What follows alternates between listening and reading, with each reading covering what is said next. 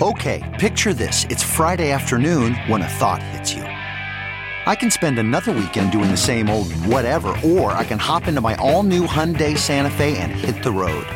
With available HTRAC, all wheel drive, and three row seating, my whole family can head deep into the wild. Conquer the weekend in the all new Hyundai Santa Fe.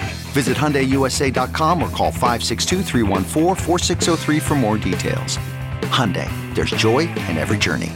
CarMax is putting peace of mind back in car shopping by putting you in the driver's seat to find a ride that's right for you. Because at CarMax, we believe you shouldn't just settle for a car, you should love your car. That's why every car we sell is CarMax certified quality so you can be sure with upfront pricing that's the same for every customer. So don't settle. Find love at first drive and start shopping now at CarMax.com.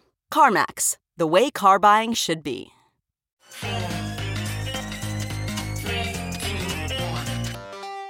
Welcome back to The Breakdown with me, NLW. It's a daily podcast on macro, Bitcoin, and the big picture power shifts remaking our world.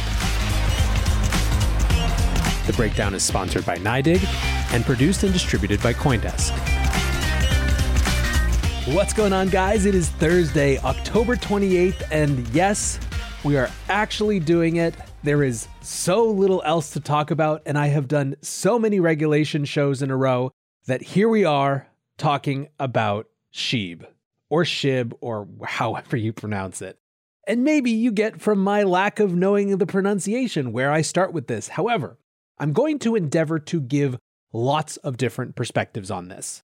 It would be too easy to lean all the way into one critique or one dismissal, and I've even joked about why one should dismiss it on the show before. But that's what we're going to do for today. I will take no offense if you calmly turn this off and wait for tomorrow's show.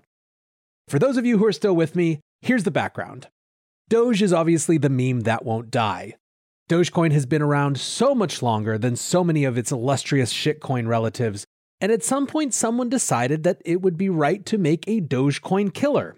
If this meme has legs enough for one coin, what about for multiple?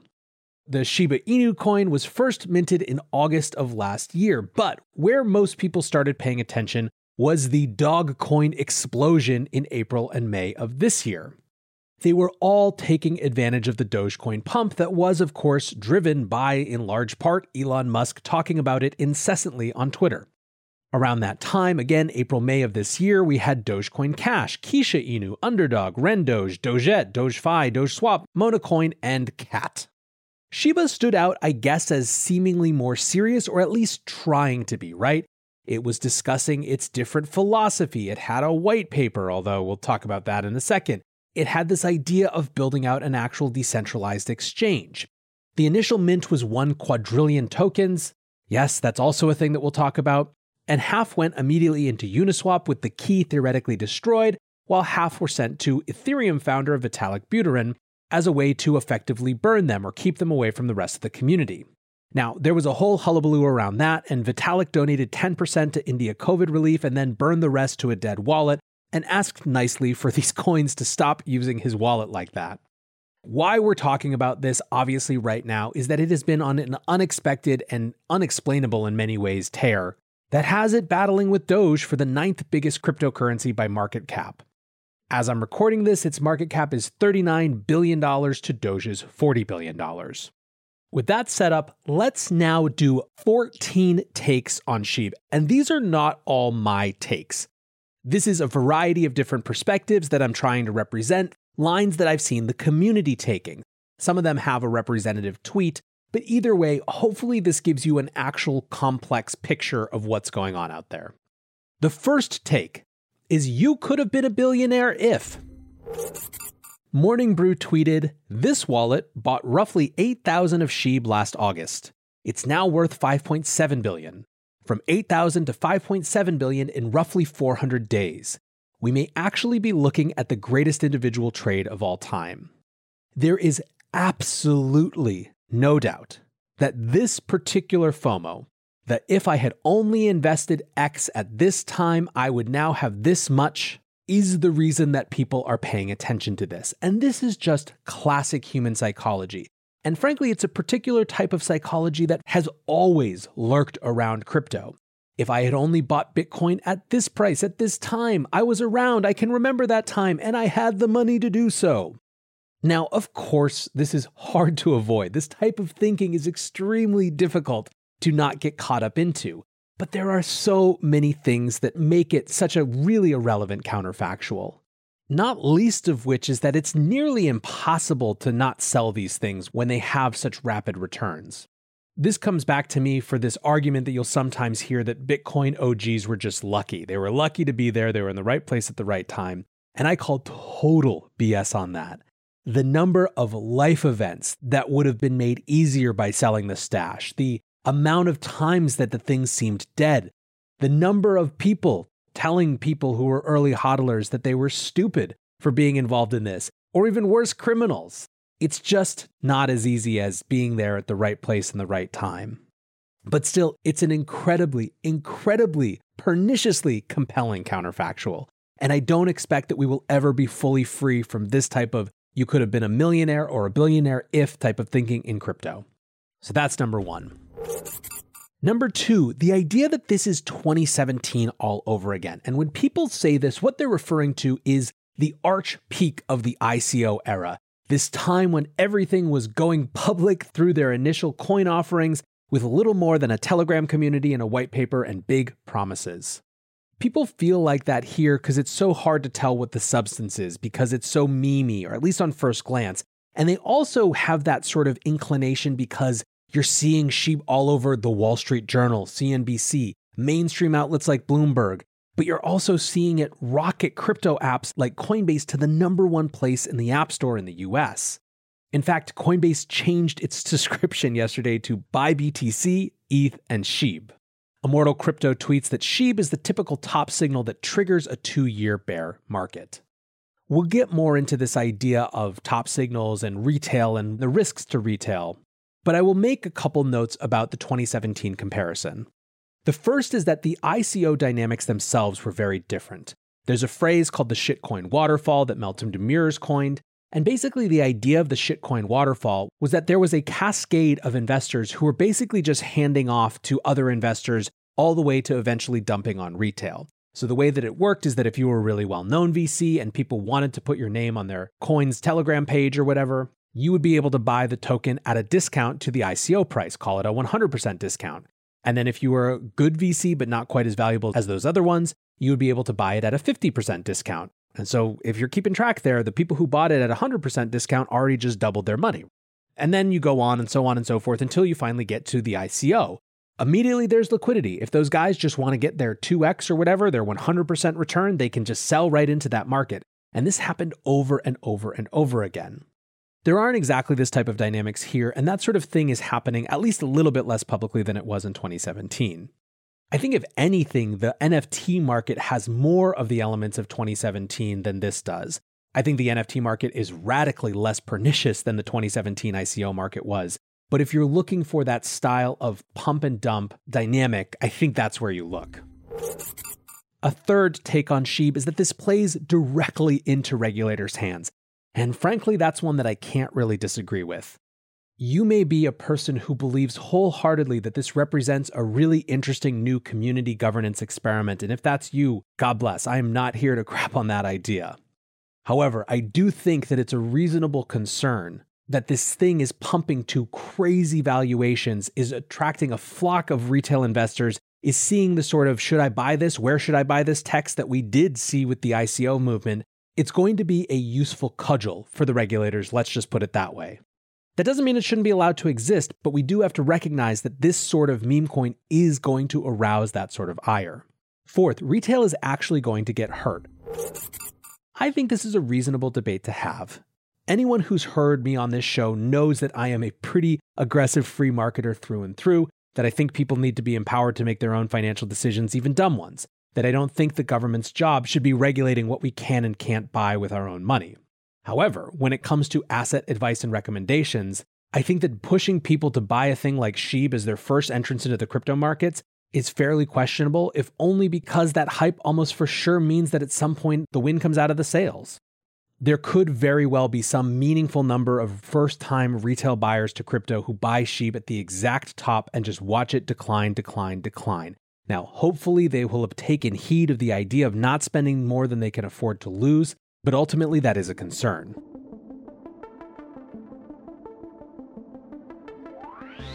NYDIG sponsors this podcast, and they are helping banks, corporate treasuries, and fintechs integrate Bitcoin into their products and balance sheets. See why Bitcoin means business at NYDIG.com slash NLW. That's NYDIG.com slash NLW.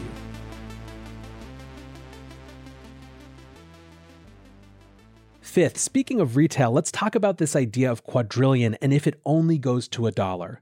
If you go hang out on crypto TikTok ever, which I can't necessarily super recommend, you will see so, so many videos, and not just about SHIB, but about a million different things, where the primary argument is some semblance of what if it only goes to a dollar?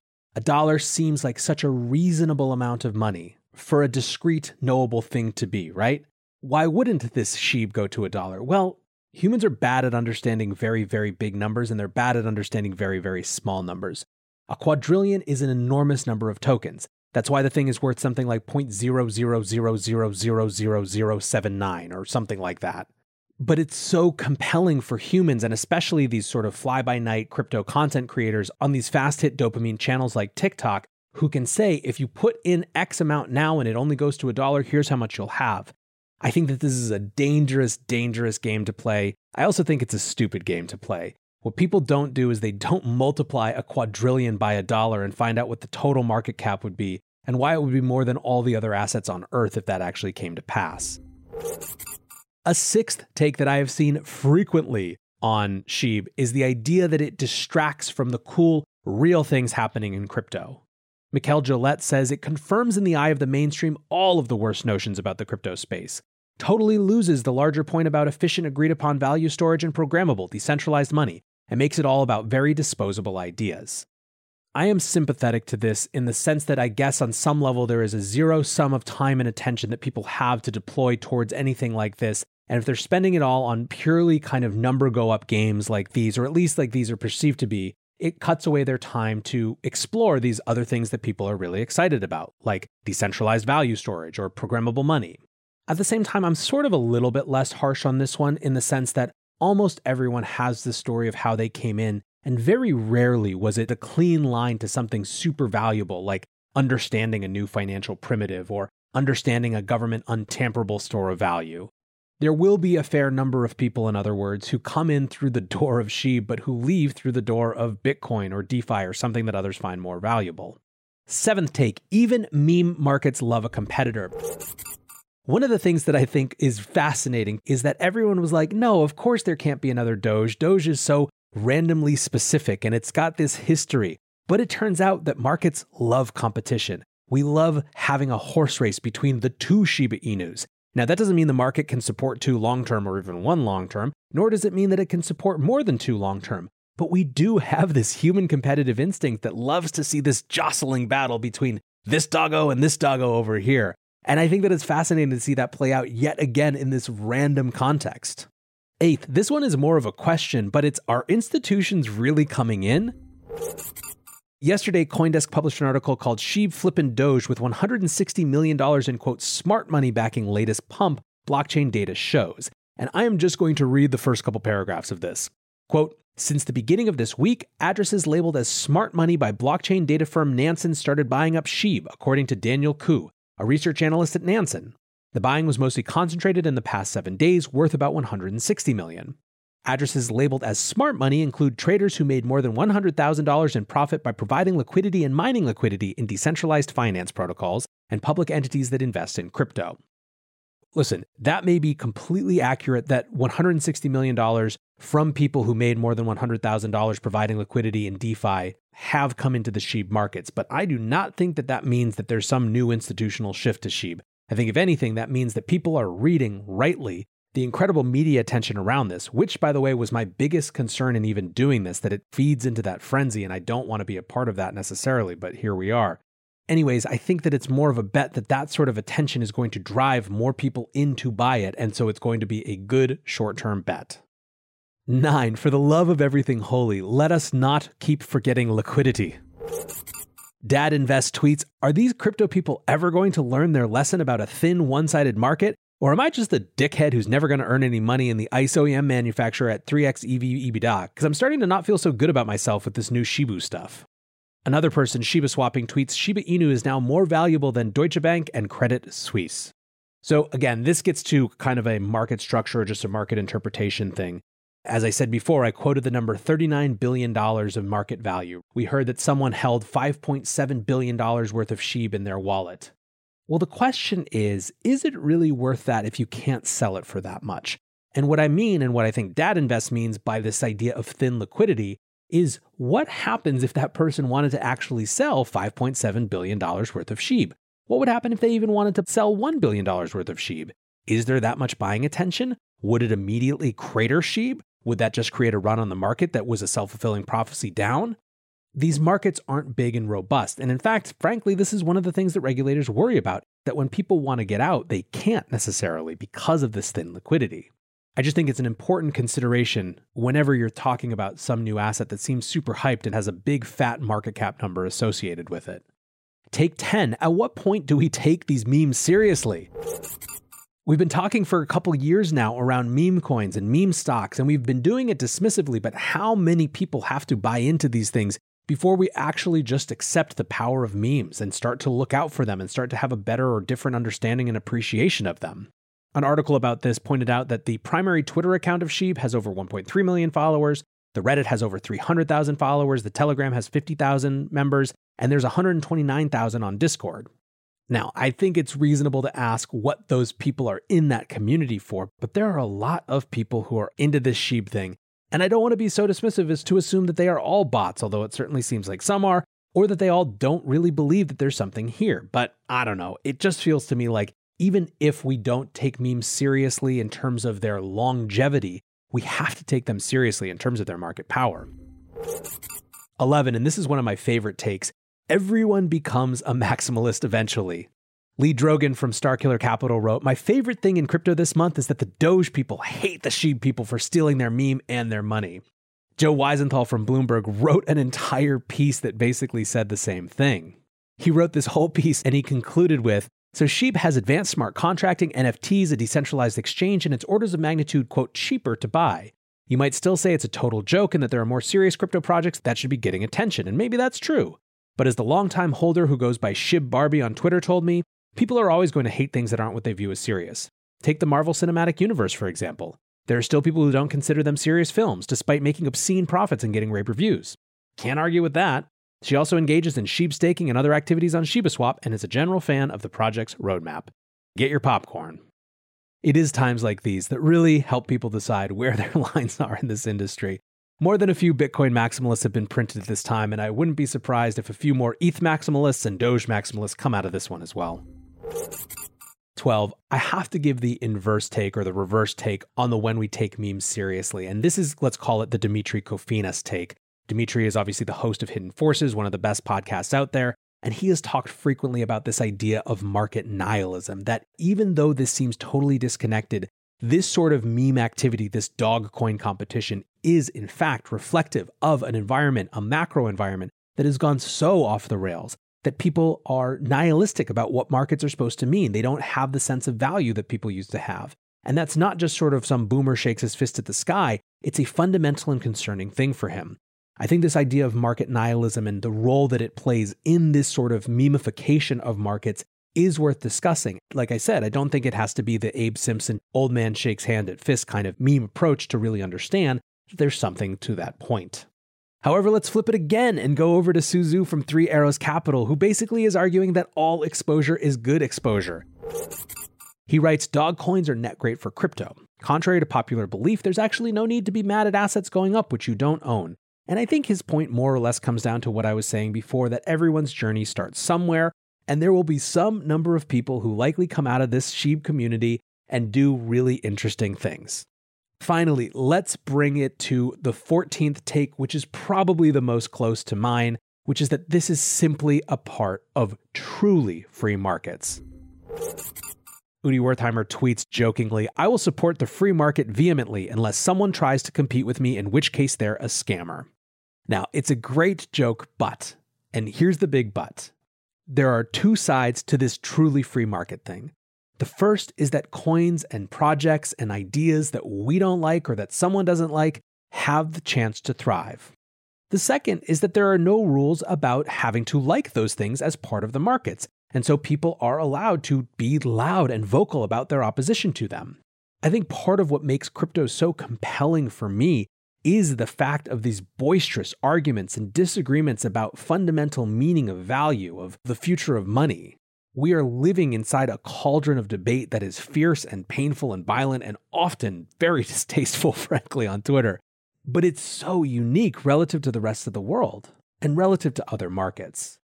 So listen, I don't know, man. I don't know about this SHIB thing. I know that my wallet does not have a SHIB balance and will not have a SHIB balance, but it is part of what you signed up for when you got into this space, Bitcoiner, Ethereum, or otherwise. So, welcome to the Thunderdome. Have fun, stay safe, do your own research, cliche, cliched phrase. And until tomorrow, be safe and take care of each other. Bark.